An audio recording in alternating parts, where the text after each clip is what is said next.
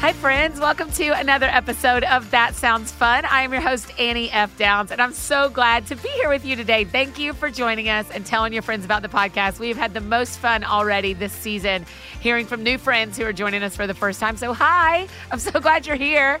You just can't even know how much I love getting to do this. So, I'm glad that you are with us. And the music in the background is from our sweet friend Ellie Holcomb and her new album, Red Sea Road. So, make sure you check that out. Today on the podcast is one of my favorite authors, a dear friend who we both realize we don't even know where this all started, our friendship, that is.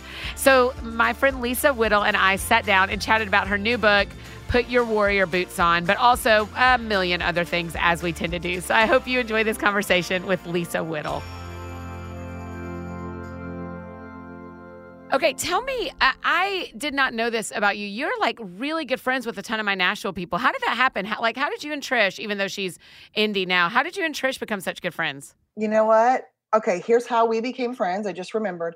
Do you remember uh, Shauna Kirk? Yeah, of course. Yeah, from Compassion. Compassion. Okay, so she just said to me, "You and Trish are going to love each other." I oh, want. I love I when people do that yeah she just said you're gonna you're gonna connect and she was totally spot on. Yeah. so you know how some people say you're going to connect but usually if they know you they, they like really hard know you they know who you're going to click with. And and she was yeah i mean it was a no-brainer. Plus i think trish would connect with anybody but really like we loved each other from second one. Really? Oh well clearly. Easy to do. I agree with that. She is amazing. I miss them being in nashville a whole lot Oh, I, I mean, yeah. So, so then through her, I met like Eve. Love her. And, I know, yeah. and she awesome. I, I remember seeing a picture of you at Eve's house. Yeah. So yeah. she's amazing, and um, yeah. So just various people like that. Yeah, I really like that because it means you come to Nashville more often. Well, I, I, would like to come even more, but you know how it is with Nashville. It's kind of like with Charlotte. Like you guys have, you're in, inundated with so many amazing speakers that you don't need somebody from Charlotte come breezing in there. You know? So, you yeah, I mean the travel is less if Nashville people hire Nashville people, probably. Yeah, yeah. I get so, that. anyway, but yeah. Okay, back me up to when you and I became friends. She speaks. It had to be. Well, I don't remember the our first meeting. Do you? No. It just feels like you've always been. Okay. Because same here, but I think how we met is I think we met through Lisa TerKeurst, our friend, both of our mutual friends. And I think we met because of the She Speaks team. Is that possible? Yep. I bet that's exactly what it was. Yes. Oh man, She Speaks. Gosh, I haven't thought about that in so long, Lisa. I know. Blast from the past. So um, I I think that's how we met, and um, but we just you, you, and I were sort of that easy fit. Too. Yeah, that's so true. we just always liked each other, and um, and yeah, so you know, and then it just kind of happens. We just see each other everywhere, right? And then an interesting part of our career? Is that some friends that you consider really good friends we see two or three times a year. Yes. Just ha- in happenstance as well. You know, like you end up getting booked at the same conference, or we're attending the same thing, or I'm in your city, you're in my city. I mean, that's I have a, I, there's probably ten of y'all that I would consider good friends that can know real stuff that um that I don't see. I know, and it's and it's fun, and yet it, it makes me sad because I'm like, why am I? I haven't seen Annie in five years. You know, all of a right. sudden you're like, you haven't seen someone, but yeah, it is. There's a real heart connection we get what we do we we get what we deal with i mean there is a beauty in that and i know you're like me too you have people in your life that don't do what you do which is also beautiful because yes. then they don't care a bit about twitter you yeah, know what i mean that's right. they don't care a bit about and you need both of those people i think to really get what you do and then people who don't care a bit about what you do well i think that's the same whether it's your job or your family status or where you go to church or if you go to church right like I need people in my life who are on my way to you. I just posted this on Instagram story. On my way to you, three of my best friends, I and all their kids were walking to the park. So I like pulled into the park real quick and jumped out and hugged and kissed all the kids and hugged all the mamas and talked for a second. I need those women in my life, even though we have very different lives. But I love that about you that you embrace the families of your friends because oh, that to me is like I mean that I've thought so many times as I've watched you on on I'm like if Annie lived in Charlotte she would be hanging out with us. Like we would, she, we'd, she'd be at the lake with us. Yep. We would be like throwing. That all sounds good so far. Yeah, yeah, well, yeah. I mean, and we're a nuts family, so you'd have to deal with our crazy. But I know that you would, you'd be right there. Yeah, so. that's right. I would. Um, do you have single people in your family's lives? Oh yes. Yeah. I mean tons. Like and we to the point where even I can think back to when my daughter was born.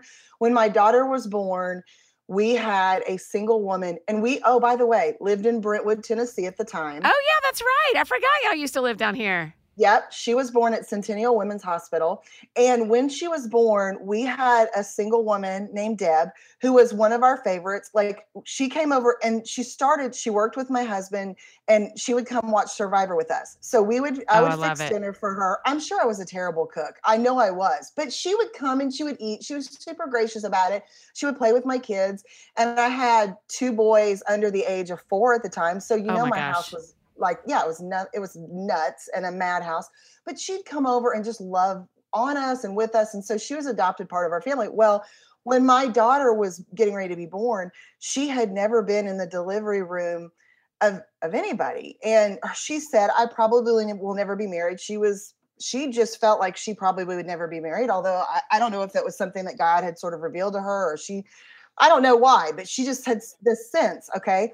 And her sister had had kids and hadn't had her in the delivery room. And she said, and I just felt in my spirit that she was supposed to be in there. Now, this is weird for me, Annie, because I'm not that person. Like, I'm pretty weird about stuff like that. Yeah, I have but, not been invited into a into a birthing room. That is for sure. Well, and I can tell you, I won't be inviting you in because this, you know, oven is closed. But uh, I literally, I invited her in, and she took pictures and was just, and it was such a beautiful eh, for me it was a beautiful experience to have her in there but that's to the level we adopted a single woman into our family so we've been doing that for a long time and still do like i still have there are certain people it seems like there are seasons god will bring a new kind of single person into our life and they just they're just with our family like we just do it you know? Yeah i love it what's the benefit to y'all? Oh my gosh there are tons like I, I feel like one of the main benefits to us is is just having that sort of uh, other person to I don't know, keep us fresh and tell us things that maybe we kind of, because sometimes we can have this weird, like the five of us are just going along and doing our thing. And we need someone to come in and say, hey, y'all know that this is going on? And by the way, while you're over here like camping out as the party of five, this thing's going on. And so sometimes it's, I mean, my kids are pretty up on technology and stuff. So it's not just necessarily like bringing us into the real world. We know what's going on in the real world, but it's like a perspective. I mean, you know, a perspective of saying, hey, this is what I do, you know, and, and you know, a spiritual component of, you know, talking about the Lord and, I don't know. I look at it as just an, another person bringing life into our family. So I think there's a life giving aspect of it that honestly we need because the five of us together can get stale sometimes. Yeah. I, and, you know, because I can, and I've talked before with my friends who listen to the podcast, uh, talked about the benefit I have from the single side of what it means to be invited into a family, to be loved by a family, and uh, in a lot of ways, the commitment that it requires of me and the family. You know, like if you're going to use the word family, then you actually have to show up when you don't want to.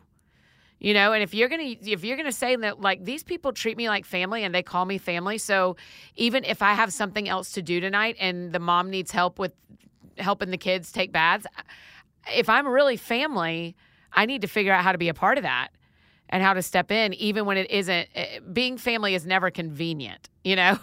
Yeah no for sure. I feel like you do that super well. I just oh, really do. Honestly I, no i do. I feel like you do that really well because i watch it and i think i mean i'm envious sometimes because I, I, I miss we haven't had that for a little while and i do wish i had that um, someone to uh, share my kids with honestly a little bit because i think they're super cool but i would love to have somebody else to go yeah, I love these kids. This is awesome. They're cool. You know, they're fun. Yeah. So, yeah. Yeah, kids are. I mean that that's such a joy for me. My friends' kids. I mean, m- my home screen on my phone is my kid, my friends' kids. I mean, I just love it. I just think they're adorable. I'm so not surprised. I, I did right. I know I'm a crazy person. Um. Okay, so here's my next question. Y'all live in Charlotte. Yes. Tell me your favorite place to eat. oh my gosh, there are so many, and I'm such a foodie around here. I mean, there's yes. so many great places to Tell eat. me. Okay, and plus we just love to eat. Hello. Uh-huh. Um, okay, probably one of my favorites is because I honestly can't pick. And we just went to this new place called Pack House Charlotte, which now is kind of like I want to go there every week because it's super neat. And it's got these uh, big glass doors that open up and you feel it, it's like an inside outside kind of a thing. And they have all this southern, like elevated southern fare. We have so much, well, you know, and Nashville's kind of the same, but we have all this elevated southern fare in Charlotte. And I just I love it. But um, Roosters is Roosters is probably one of my favorites. Um, it's is that probably local? because yeah, it's local. I'm part I'm partial to the chef because Chef Nobles is, I mean, he's not only an award winning chef, but also their family does so much um, in the community. They actually have, I think, three restaurants in town. One is called King's Kitchen that's in Uptown Charlotte, and they employ homeless people in the kitchen. And it's just, um, their philosophy of ministry, of course, it's all fresh farm to table, but I mean, it's just their philosophy of ministry is amazing. They're wonderful people, believers that love God, and their food is beyond. Like my husband and I love to go to Roosters and get these um, amazing beets that we share. They're like, oh, they're like, I love beets so much. Keep You talking. do? Oh, I love them. I love them with Well- the fullness of who I am. Okay, well, that makes me so happy um, because some do not appreciate our beets. You know this, Annie. I know. And I don't cook them at my house because it looks like a murder scene every time. Okay, looks like a murder scene, and also it is so much work. I'm sorry. No, I have like uh, one time when I was on this kick of doing one of my mini diets, I like did the got the real beets and like chopped the ends off. I literally even did the green, like the beet greens in one kind of a preparation, and then did like chop the beets and did them in this. um like broiled them and I mean I went on, but it took me like 17,000 Uh, hours. thank you. And like 90,000 steps. I know. Yeah, nine, and then also bloody murder scene, right? So, but they do a it's a beautiful like beet, and they do it in this um, I don't know, it's a it's a beautiful roasted beet, and so we love that. They do this amazing pan roasted corn, a succotash. I mean, you know, I, I could go on and on. So it's probably my favorite. Plus, they have my favorite dessert, which is a homemade um, coconut cake. Oh, so, okay. and it has like this sort of like sauce drizzled on it. I don't know. Don't get me started. You asked me about food, we could be on no, here for I seven hours. listen. That is the point. that is what I'm talking about. right? Oh, I love it. And and the idea that you went like beets and dessert. I'm Yeah. like, thank you. Thank you very Well, I- much. I could also go bread because that would would that not be the Trinity? I mean, I feel it would. Oh, right? right. Yes. yes. I agree. Well done. We have a new intern who started today. And, you know, first days are always the best days for, because A, she's like, so meek and nervous. Uh, and by the last day, she'll be like yelling at me from the parking lot. Like, I know, I know how it works. I've done this enough. But she also brought a loaf of gluten free pumpkin bread. And I was like, "You're gonna fit here just fine. you have, you have come to the right office, ma'am." Exactly. Oh, Bring I was food. happy about it. yes. Yes, I was very happy about it. Um, have you always been a writer? Has this been like in you for forever? Well, I mean, in the sense of like uh, maybe maybe yes. I mean, I think in my in my bones, right? In my like in my in my makeup because my mom, which is this is a little known fact, but my mom is actually an author. So oh my gosh, I did not know that. yeah, she wrote books when I was like an early teenager. And it was so funny because when she wrote this book, she wrote these parenting books. And um, so when she wrote these books, I was like, oh, that's really cool, but that seems super hard. And I'm going to go cheer, be a cheerleader, and be with my friends. Bye. You know? Man, oh, I have okay. Keep going. I have so many Yeah. questions. So I was not into it. Like I thought that's cool, but that's her and that's weird, sort of. So I didn't care at all. And, you know, and so my father's a pastor, my mom's an author, and I just wanted to have fun. And so, and but if I think back, Annie, and I I kind of suspect you're the same way. If I think back on my life, when anytime I needed to express myself, get out of a like tell my parents gently that I had a parking ticket, whatever the case may be, I was going to write it down. Oh, really? Oh yeah, like I presented something to someone in writing. it was always that, okay? And if I look back, like in my college experience, mind you, first of all, no, I was not that awesome author that went, I'm going that, that, like took all these writing classes and they're very skilled in their literary prowess. Oh right, no, right, that right. was not me.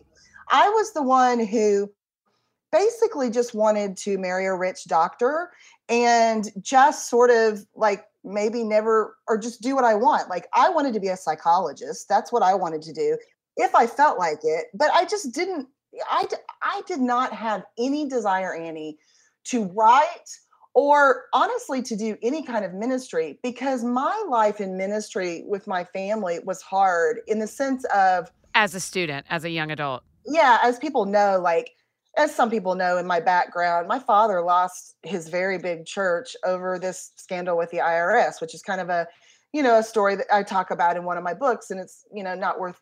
I don't want to say not worth going into, but it's it's like it's that's a, a piece. Yeah. yeah. it's just a piece of my life. But yeah. point being, I wasn't looking to be an author and a speaker. Never, never, never in my life. So I think writing was always in my bones. I, I could always express myself. If I look back in college, you know, I was the paper they always used as the example of how to write. But do I know writing? Uh, do I know all the writing rules? Heck no. That's for all you other awesome people that Dude, um, you and me both.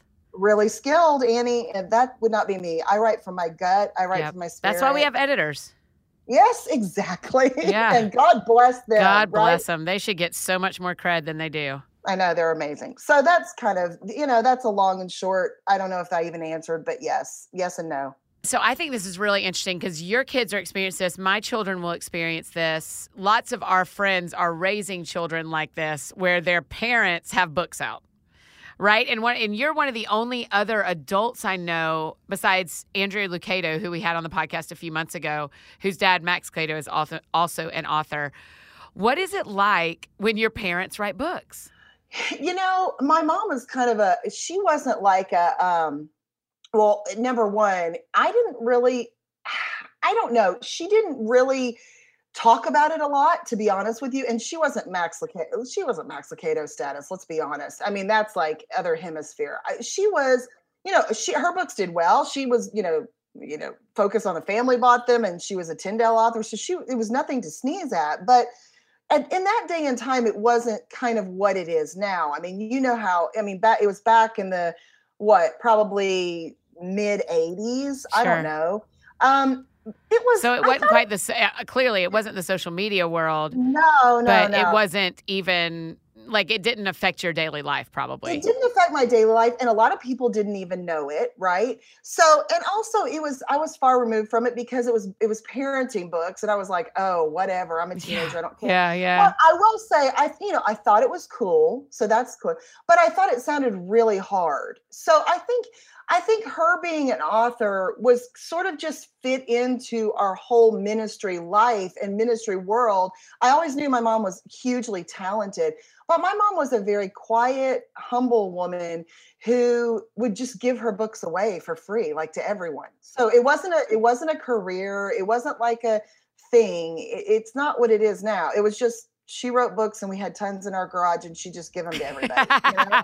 That's I, I mean, let know. me tell you what my kids are gonna know. Cardboard boxes. Yeah, well, that's they true. come I mean, in right? and out of my house. like, I mean, we have one right now that is a massive one that we've just been putting other recyclables in. And today I found I was like, you guys, we've got to do a better system than this. We can't just keep having like trash bags it, piling up in the house. oh, listen, as we speak, if you went into my garage, we have them all like, you know, piled up. And then my, I finally told my husband, like, we need to start writing, like, how, what, how many of these books are actually in here and which ones are in here? Because you and I are, you know, we have multiple books at this point, And so it's getting a little confusing. And I, you don't have yours separated by book? Well, I, I well I have a mix of some of them in some of the books because if they've gone to a certain event and they've come back and I haven't sold all of them, yeah, it's a big mess. Listen, listen, I, I need you, to get you worst. an Eliza or a Katie. I need you to get you one of my girls. I need to just package one of them up and mail them to you for a weekend.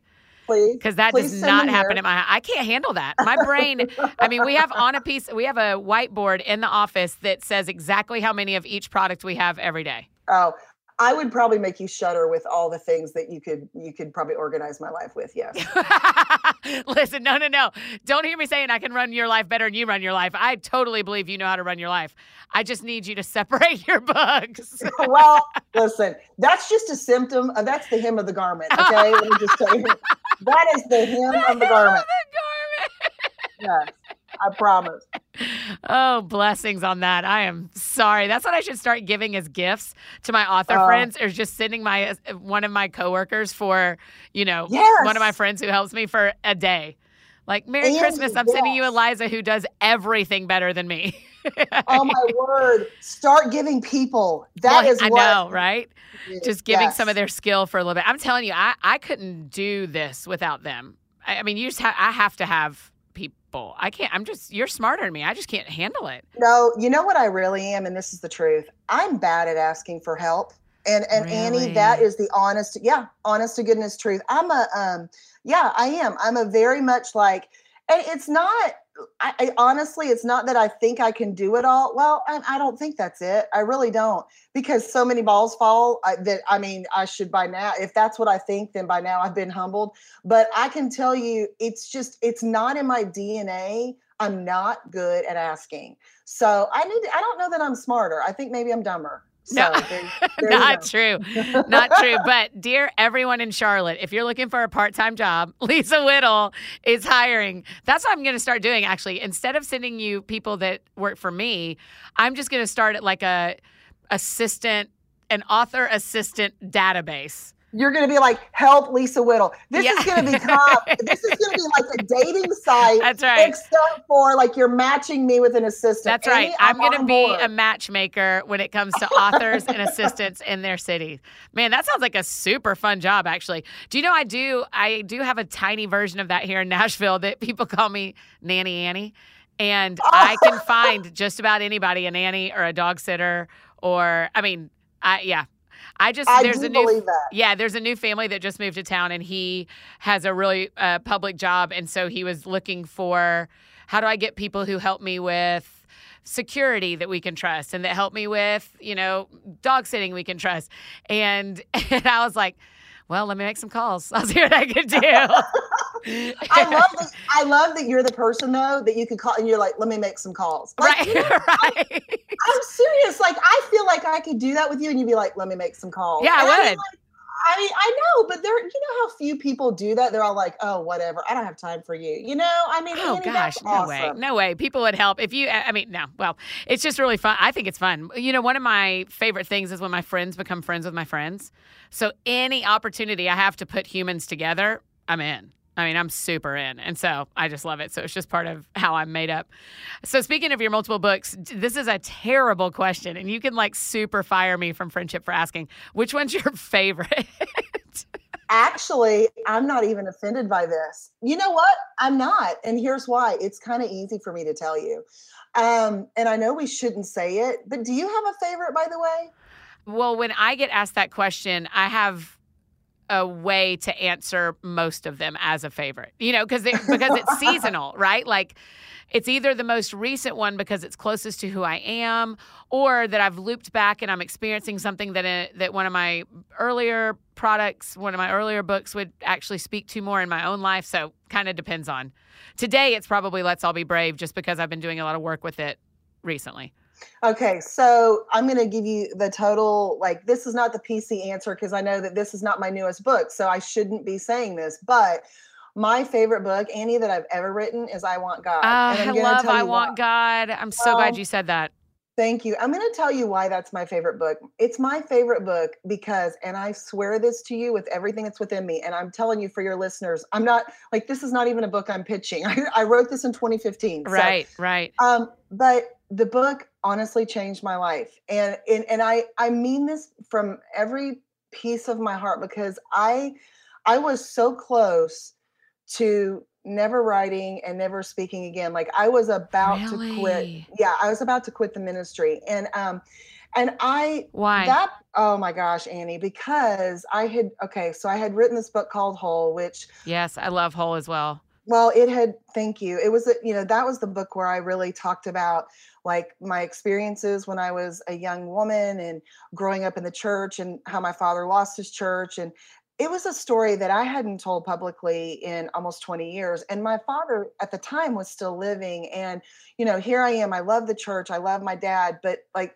both of them had some things that happened that weren't right on either side. And I felt really responsible to the Lord to tell this story right. So I ended up writing that book twice um like 55,000 words. I threw the first version Annie in the trash. No, ma'am. Yeah. And so I wrote that book essentially for like, I don't know, two and a half years. Right. So, I mean, it literally like thrashed me. I mean, I, and so, okay, I don't know if there's anything that feels more fraudulent than writing a book called Whole and you release it into the world and you feel broken. So, like, I'm like, I'm like, God, I don't know that I can do this anymore because the more that I was talking about things and you know the god was was bringing more things up and you know making me work on more stuff and it was uncomfortable and i didn't want to do it and so i was like i just don't know if i can keep doing this. I don't know if i can keep being because you know my my books aren't lightweight. So i was like you know writing some hard stuff and i was like i don't, I don't know. And so honestly the book i want god and i mean it it it, it talks about I, I literally took this road trip and um, I told God that I just want to be a normal person. I don't know what that is because I don't really know what a normal person is. But what I really meant was I just don't want you to mess with me anymore. And I don't want to have to inspire people and sort of just let me live this like safe life, whatever that looks like. And um, and I realized when I say I want God, that that's not just a book title. Like that was what I called the heart cry of the sick of me life. Like I was so over myself, Annie. I cannot even express it to you in words. And I want God was like a guttural, like, I don't know what else to cry because I can't do this anymore if I can't have him because the only way I knew to get better was to pursue God harder because I I tried everything else. So that book changed my life. Um, oh. And you know, obviously, man, and I think that that is something that I authors and I discuss pretty often here on the podcast is not a lot of people outside of this job recognize the most beautiful pieces that of what we get to do or the hardest pieces of what we get to do. And that conversation you're having right now that, with us is one of the pieces that I think every author, probably every pastor, every um, every person who is giving f- on behalf of God to people, which is everyone who claims to be a Christian, I think, has a hard time going like, okay, this I don't want to do this anymore. I mean, it, it, was so so real. And honestly, the funny, the interesting thing about it, it's not funny, it's interesting, but like that book has such a reaction from the readers that literally, like, and and, and I can tell you, I wrote chapter one, and I, I mean to tell you that it is such a revival that I, I felt like the Holy Spirit was breathing down on my neck. I'm not trying to be dramatic. I promise you, it was that much of an experience that I don't think I've had before or since to that degree. And people have such a reaction that they're like, I, I read chapter one seven times. They're like, I literally read it seven times. Or they'll say, I read the book through three times. I've read I read it through every year. Or they'll say, I wanted to throw the book across the room. I'm like, yes. I, listen, I, I, get I'm like, I'm fine with that because I felt the same way writing right, it. Right. Know? I know. Like, I know you know i'd rather you have a reaction out of it because at least you at least something happened to you you know yes, yes. rather than go oh i read chapter one and it was fine and i put it on my shelf i mean look yeah. we've got way way too many books like that so oh listen anyway. and i have a friend who's working on a book right now and he and just last weekend he told a handful of us this like this majorly beautiful revelation he's had from scripture and i was like please don't put it at the end. Please put it in the middle. exactly. Like you, I'm so scared if you put it at the end. Just there are so many people who don't get to the end of books, which I get because we're busy and Twitter and whatever. But I'm like, oh, please don't. That's so gorgeous. Please don't put it at the end. You know what? And the truth is, Annie, I always, my favorite chapters of all of my books are always the last chapter. And I'm always like, I know I've messed myself up because that's my favorite chapter, but most people won't ever get to it. Because Barna, when I, I, I worked with George Barna on a project on my book Whole, and he, he gave me the statistic that's ruined me for life. So now I'm going to ruin you for life. Oh, no. And basically, he I, I'm going to hate this so much, aren't I? I'm going to hate it so yeah, much. You're going to hate it oh. with all your life. But it's important for writers to know this he said that every reader only reads a third of every book every anymore. No, so, I know, I know. Third? I know. Oh, I'm retiring. This is this is my podcast where I officially announce my retirement. well, look, you always have the podcast. There's That's that, right. You know? Well, probably people only listen to the first third, which we have bypassed, so they aren't even here.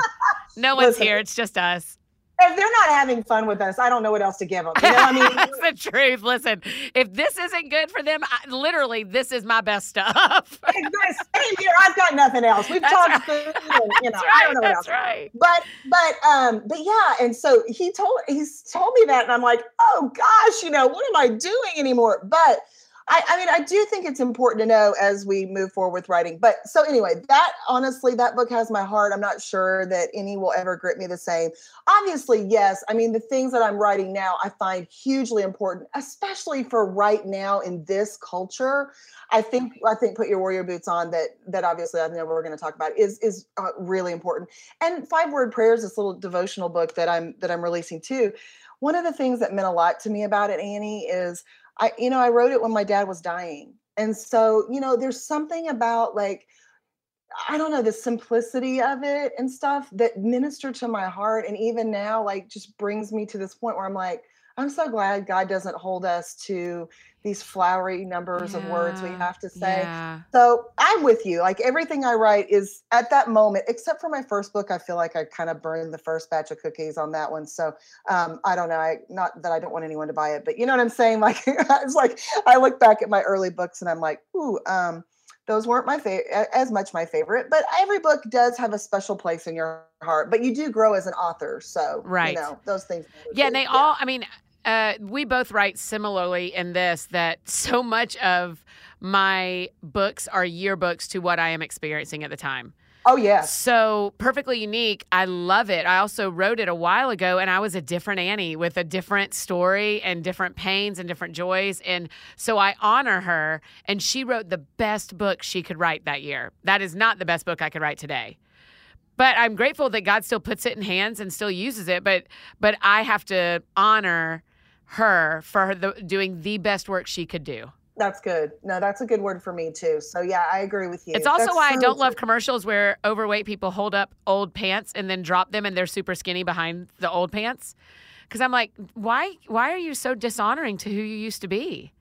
That person was doing the very best they could do with what they had and you are shaming a version of you from 5 years ago or 2 years ago. And so I think man, I I I don't ever want to be unkind to a version of myself that was doing the best she could. That's really good.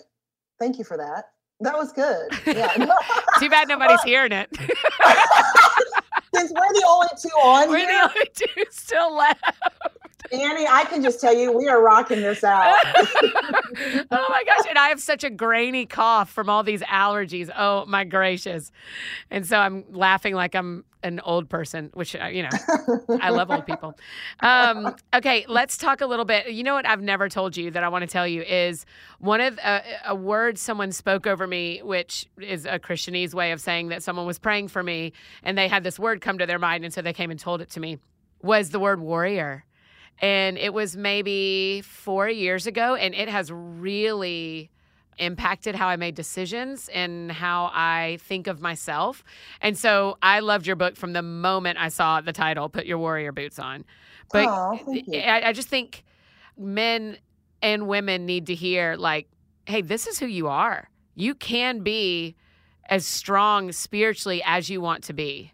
Yep. It's super true. And I just, you know, I kind of felt like that uh, there were so many of us that were walking around that were, you know, eh, just like people who didn't know Jesus. So, you know, I know people and have friends that are non believers. There are people in my family that don't know Christ in a heart kind of a way.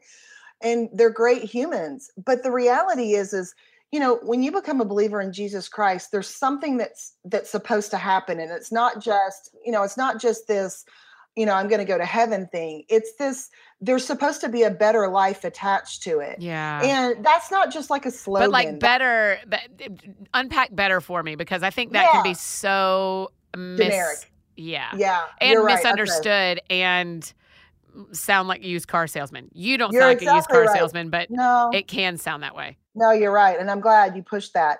Um, yeah, it's when I say like a better life, I mean like seriously a, a fuller life, a less unstable, a, a, le- a, more stable life, a life that does not have um, so much uh, anxiety to it and yes fear which i know is something that we're taught we talk about a lot and so you know look i'm not one that likes cliches i'm not like i mean even when even the word warrior it's like now i see it everywhere and i'm like oh people are going to think this is such an overused at this point but I, I think the word uh, for me it's like I want people, it's exactly as you just said. You know, when I read Ephesians 1 and I hear about this the authority of God and the, the, who He is. And I read this little book right as I was kind of God was formulating this whole message in my heart by Watchman Nee, who was a martyred Christian in oh, the seventies. Which one? Which of his did you read? And there are multiple. Well, it was his.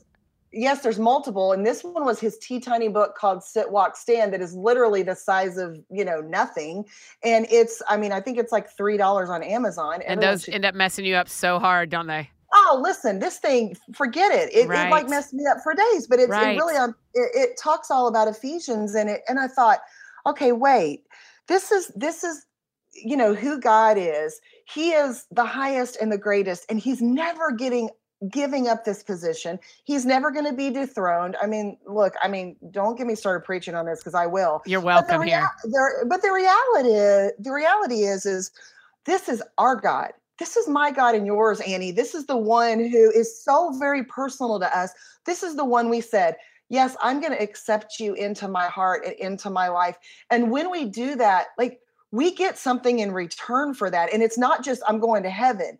It's, you know, I get this this personal God who walks with me and there's a covering here as I walk through this earth. And so, but here's how we walk around. We walk around like people that don't know hope. We walk around, you know, and so things happen on the news, right? And so we hear the news and I'm watching our reactions on social media in particular, but I'm also hearing it, you know, as I travel and speak, as I overhear it, you know, uh, coffee shops and as I talk, talk with my friends, but, you know, and, and here in the neighborhoods, you know, we're like, we're panicking right around with everybody else. And look, I know we're, we're human. We're not in our best life yet, which our best life in every single sense is the one we will have in heaven. It's not here. We're not there yet. Okay. But the reality is, is, you know, God knew that we would be here for a while until we got there. And so he makes us promises in the Bible about how we can live. He also tells us how to do it. It's a book of preparation. That's not like Lisa Whittle's idea. That's like his idea. But the problem is, is that we want to prepare for everything else. We want to make a plan and a strategy for everything that we do, except for our spiritual lives. We just want to wing that. And Annie, it's like too hard out there to just wing it anymore. And that really is why I thought, okay. I mean, that that needs to be a t-shirt. It is too hard out there to wing it anymore. That is the truth, Lisa. That is absolutely the truth. There is too much up against us to just like not read the Bible for yourself or just eat what everybody else is feeding you versus thinking it through yourself. Well, it is. And here's what people think. They're like, and, and I get this because look, I've been in the church my whole entire life. So what we think is we're like, okay, I'm going to live for God and I'm going to, you know, I'm going to put my warrior boots on because I'm going to do it for God because look, I'm going to be a good Christian because I want to do what he wants me to do. Look, okay, let me just say this. Yes, obey God because he deserves it. Absolutely. And he also expects it. Yes. But do it for yourself. You know why? Because when you put when you do this, like when you prepare your life, I call it put your warrior boots on because I just want to give people a visual of what that strength looks like. When you do that, you do yourself a favor because you help stabilize your life. So, like when you know all these things come out in the news, I'm not saying that you're never going to have a fearful idea or a worry because look, we're human, we wear flesh, we're not at our we're not at our heavenly life yet. But what I'm telling you is if we do what God says in the Bible about preparation, there is a way of living that is different from the people who don't prepare their lives in that way. That's a Bible promise. That's not my that you know. So here's my deal. I just say to people, I'm a pragmatist. Like I, I, th- I think things through. So I'm like, look, people can live however they want. It's true. And I'm not, I'm not pushing God on you. I'm not telling you that, you know, oh, I, you know, put your warrior boots on because you know this is what God wants you to do. I'm telling you this. Here's the deal. You can walk, you're going to walk through this life one way or the other. There are going to be hills, there are going to be storms, there are going to be, you're going to have to walk on some rough terrain. You can choose to walk through this life in flip flops. Now, in the summer, in the, you know, in my, in my like physical life, I love to wear flip flops, wear them year round. They're the most amazing shoe that man ever created. I love to wear, you know, flip flop. But in your spiritual life, those flimsy soles are not going to cut the cut the rough terrain you got to walk on. I mean, they're just not. Annie, they're just not going to do it. And I say in my book, and I really believe this: a crazy hard world calls for a crazy strong Jesus follower. I mean, we have to match the intensity of the world, and some of us are trying to do this with with with what I call in the book a goddish faith, having having a form of godliness, Second Timothy, but denying the power to make us godly. I mean, that's the problem with m- most of us. It's like we look good. I like shiny. how you quietly like most of us. Oh well, You're like I mean, all look, of us. well, well, yeah. I mean, look. I mean, me.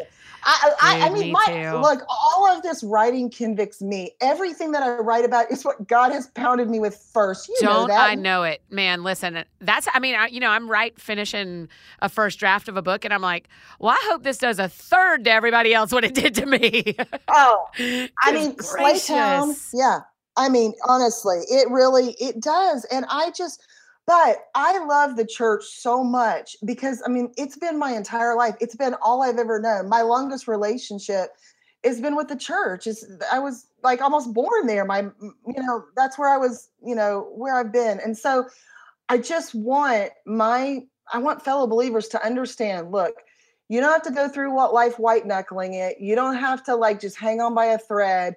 You really can live this life what I call Jesus strong and it's not a slogan, it's the Bible. I don't I don't know what else to tell you. I just I so what I try to do in this book Annie is just like put it together like and just say here it is like this is not a when the time comes you can just sort of scramble this is a before the time comes you need to be prepared because we don't know what's going to happen in a year we don't know what's going to happen in two years. It's so funny when i wrote this like in my head i wrote this book like three years ago and i was trying to pitch it to some publishers and i had a different title and i was like okay guys like there's a lot going on in the world and, and there's going to be a lot more and it's going to be there's going to be some really tough times. And do you know a lot of publishers just didn't get it. They were like i just don't really think the world's that bad. I'm like really? Are you smoking crack? Like what is going on with you? Do you really not see what is happening in this world and do you really not get where we're going? Because and and here's the thing i i would love to talk about something easier but that's not going to make the stuff go away. So instead of just pretending that things are going to get easier i just would like us to prepare for it so we can go on and enjoy life and influence people and do what we're supposed to do because when we get our life in order just things are much better for everyone you know what i'm saying so right. that's what this book is really kind of for just so that we rise to our spiritual potential because i feel like that most of us i don't want to say all of us because i don't want to put that whole qualification there but i think most of us a great majority of us are living life below our spiritual potential and this is a call to rise to that Yes. I oh, come on. You and I both love the local church. I love the local church. I wrestle with the local church and I wrestle for the local church, right? As someone who has spent your life, the longest relationship of your life was with is with the local church.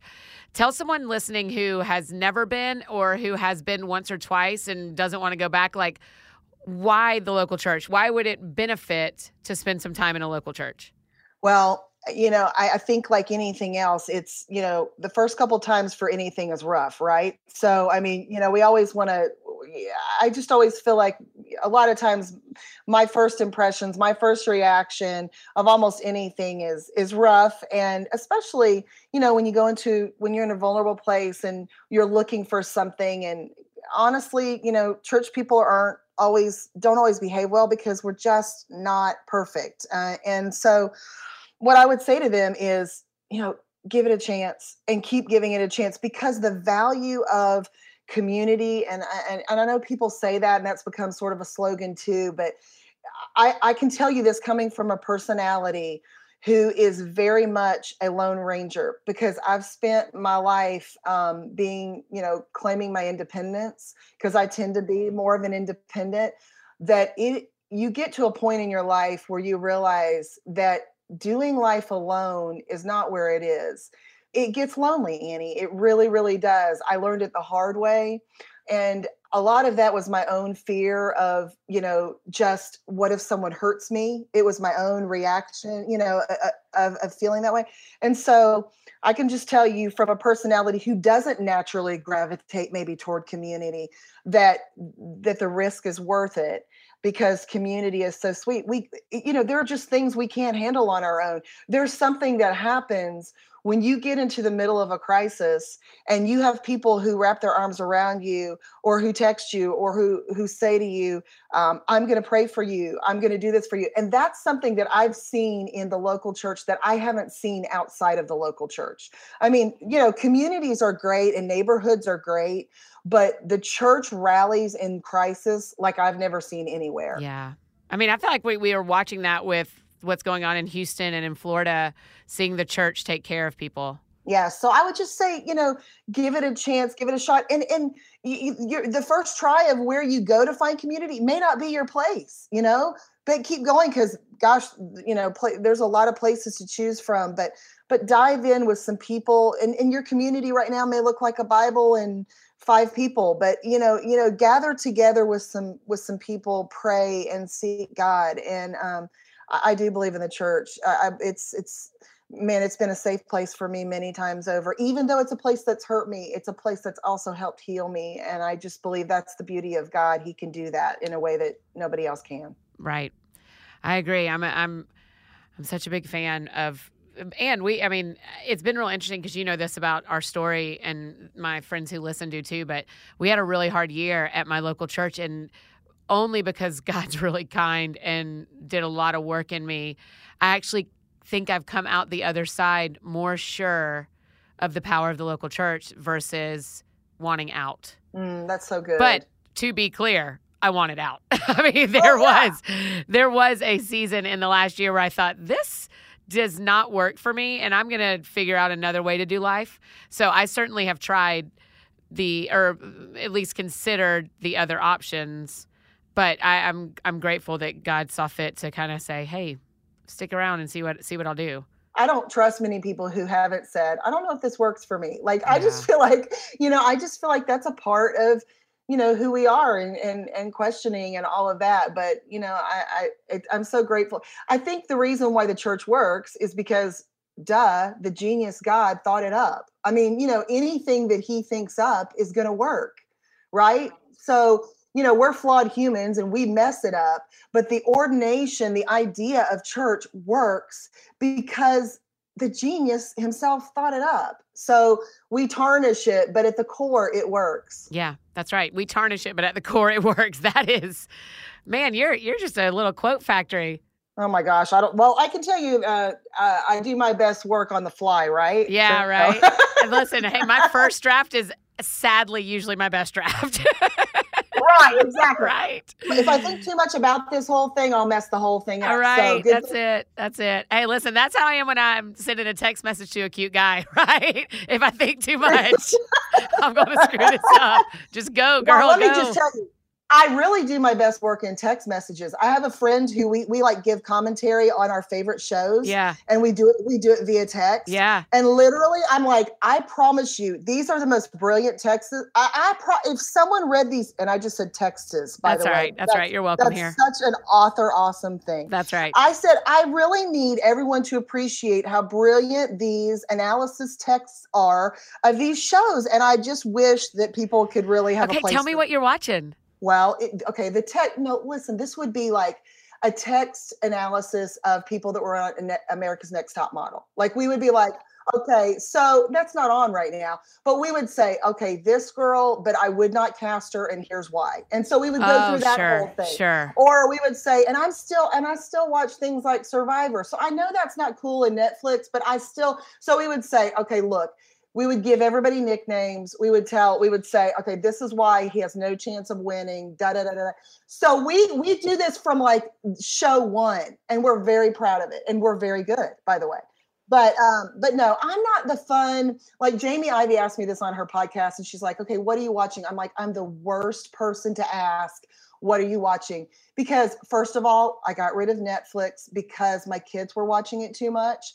So I literally did get rid of it because we had to do it for our grades thing. I know that's a super downer thing to say on the no, no, no. podcast. Hey, listen, that's real life. It was one of the um, like decisions we had to make because we were like, we want our kids to pass school. Yeah. So, it's it, it, right? so we are like, okay, I feel like I that's a really wise reason to do that but in the process i've punished myself and we've punished everyone so because we're all having to pay for it. But i'm not a super fun like um, you know netflix person but i you know i do still don't get me wrong i still like my shows i still watch certain things but it's mostly still like lame sort of reality tv because like i watched married at first sight. Who which one of like you probably have two listeners that watched married at first sight but it was one of the most fascinating shows i've ever watched in my yeah, life yeah i didn't I, I didn't watch it I'm a psychology person, so I love watching someone meet at the altar and get married. I mean, Annie, seriously, can right. you imagine the, the train wreck that is? No, I can't. I can't. I really can't.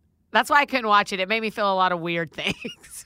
well, you would feel many, many weird things, and I can tell you, they feel many, many weird. Yeah, things. they'd have so, to. They'd have to. Yeah, yeah. So it's yeah. So I'm not the fun person to ask about that, but okay. Well, good on y'all for. Do you know someone asked me today on Instagram because I posted these couple of books that I'm working my way through, and they said, "How do you find time to read?" and I thought, I want to go like, well, what are you doing that I'm not doing? Right? Like, do you have do you have seven kids? That's a different story.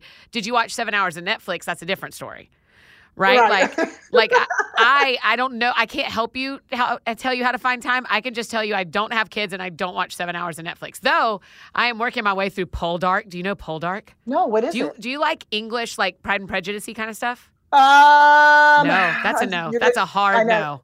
You're going to be mad at me for it. See, no. I want to. I, in my heart, I want to. No, no, but no, I'm no, not, no, no. No, you know why I want to? Because I feel like that everyone who's truly awesome likes stuff like that. And I just want to be a part of that. But I feel like I'm not. No, I'm actually not a part of that coolness. Oh my gosh. Yeah. So that is something I'm watching. I'm not, I mean, hear me clear. I don't like sit around and read and not watch TV because I love TV. I, I love watching soccer. I love watching, you know, different things. But, but I also really love reading. And I think if I'm going to ask other people to read my books, I should read their books. It's kind of how I think. Well, same. And also, by the way, we have so much football that happens in my house. Like we are, you know, remember I've got like I had a college athlete up until this year and then I had a my my son plays high school football, my daughter's a cheerleader and soccer player. So we're inundated with sports all the time in my house. So literally I, we don't get there's not like tons of time that I have to watch lots of stuff except for at night when everyone leaves me alone and I too love to read. So I mean, there's that. So yeah, but and by the way, I just finished the Glass Castle. I'm like, oh. I, I, know I'm 95 years behind. No, no, no. That. Did you love it though? I did love it, and I also watched the movie. Have you seen the movie? Yes, I went and saw the movie and had so many feelings. Okay, well, did you like it though? Was that yes, one of the? Yes, I did like it. Well, here's the thing about me: I either like movies or I love movies. Like I just, I just, I'm, I'm, I do not have the most refined palate when it comes to movies. I just am like, yeah, that was really fun. I had a Coke Icy, and I go, I don't go see him a ton, and so, so I did like it. I thought, yeah, it just made me think a lot about family and where people come from and and the sufferings we don't know. Yeah exactly. Well, the book and the movie sort of ruined me for a while with parenting, yeah. or or made yeah. me a better parent because what I do is basically now, and my kids like they probably hate me for it because now I'm like, they're like, Mom, I'm bored. I'm like, listen, they did not have food in their house. They did not have a toilet. They did not have anything right. to do. So I do not want to do not speak to me right. about your boredom. Right. Yeah. That's right. That's right. I provided you a toilet. What more do you right. need? Right. right. So I cut them no slack. Yeah. yeah, that's right. Um, that's okay that you don't watch Pride and Prejudice, Englishy things. I have pretty weird um likes when it comes to kind of TV stuff. So I'm okay. We can still be friends. Well, I feel like that's kind of though. I feel like really cool people like stuff like that, and I okay, just don't because well, I didn't watch. You're welcome like, to come like, over to the team. Well, I've never seen an episode of Downton Abbey. Oh wow. Okay. Yeah. Eh, so I think your lack of liking may be a lack of knowledge. I think you're right. Okay. So two things that need. I, so two things you're probably going to have to help me with.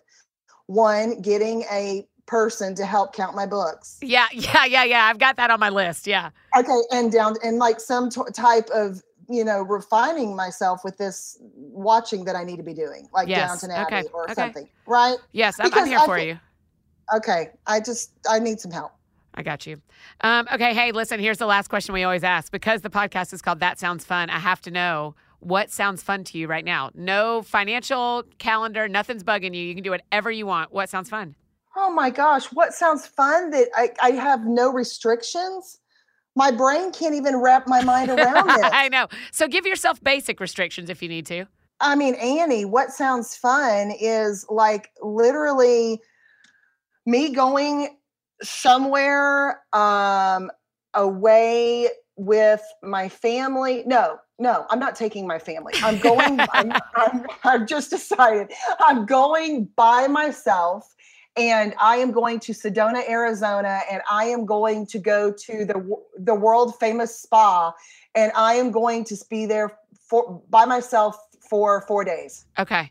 What about that spa is the one to go international for? Or not international, I'm ridiculous. To go a clear across the country for. Well, because clearly I've looked up where the best spas in America. Okay, got it, got it, got it, got it, got it, got it, So got it. got Sedona, it. Arizona has one of them, and I want to go. I want to go, and I want to do that. Spas are sort of my like. I just feel like those are the places that I go to really um, be and do nothing. So that sounds. That's not a very fun answer, though. Oh my I feel gosh, like yes, it that- is. No, that's wonderful. Do you know what my answer is going to be? A bath. I love. I Oh would love my to be in a huge bathtub. so I am so okay. So I'm so overshot. Like I am so, but no, know, no, no. That's the beauty. The question is so open ended. Some people say they want to go across the country, and some people say they want to go to Disney World, and some people say they want to eat a good dinner. I mean, it's that's the beauty of fun, my friend. Oh yeah, that's true. Yeah, that would be fun for me because I refuel sort of by myself. So going to a spa and doing that sounds like fun. Yeah. Okay, done. Ah, wait, I I. I might have a girlfriend or two meet me there like the third day. Not the first day. Nope, Not the first I need- day. I need to be by myself the first two days. I love third it. Day, I want girlfriends. Okay, that's it. that's Yeah. brilliant. Actually, I was supposed to go to the beach for a couple weeks this summer, and that's exactly how I had set it up. Where, Really? yeah, where I literally was there for four days by myself, and then my girlfriends were coming for the weekend. See, that's the thing. We got to have our time, and then we got to have all the girls. Yep, because it's the that's third, right. third day I want to share it with someone. yeah. Right, right, right. Exactly. All right, friend, you're a dream. Thanks for being on the show. I'm so grateful. I've loved it, Annie. This has been the most fun. Oh, well, then all the victories have been had. I'm thrilled. I love you.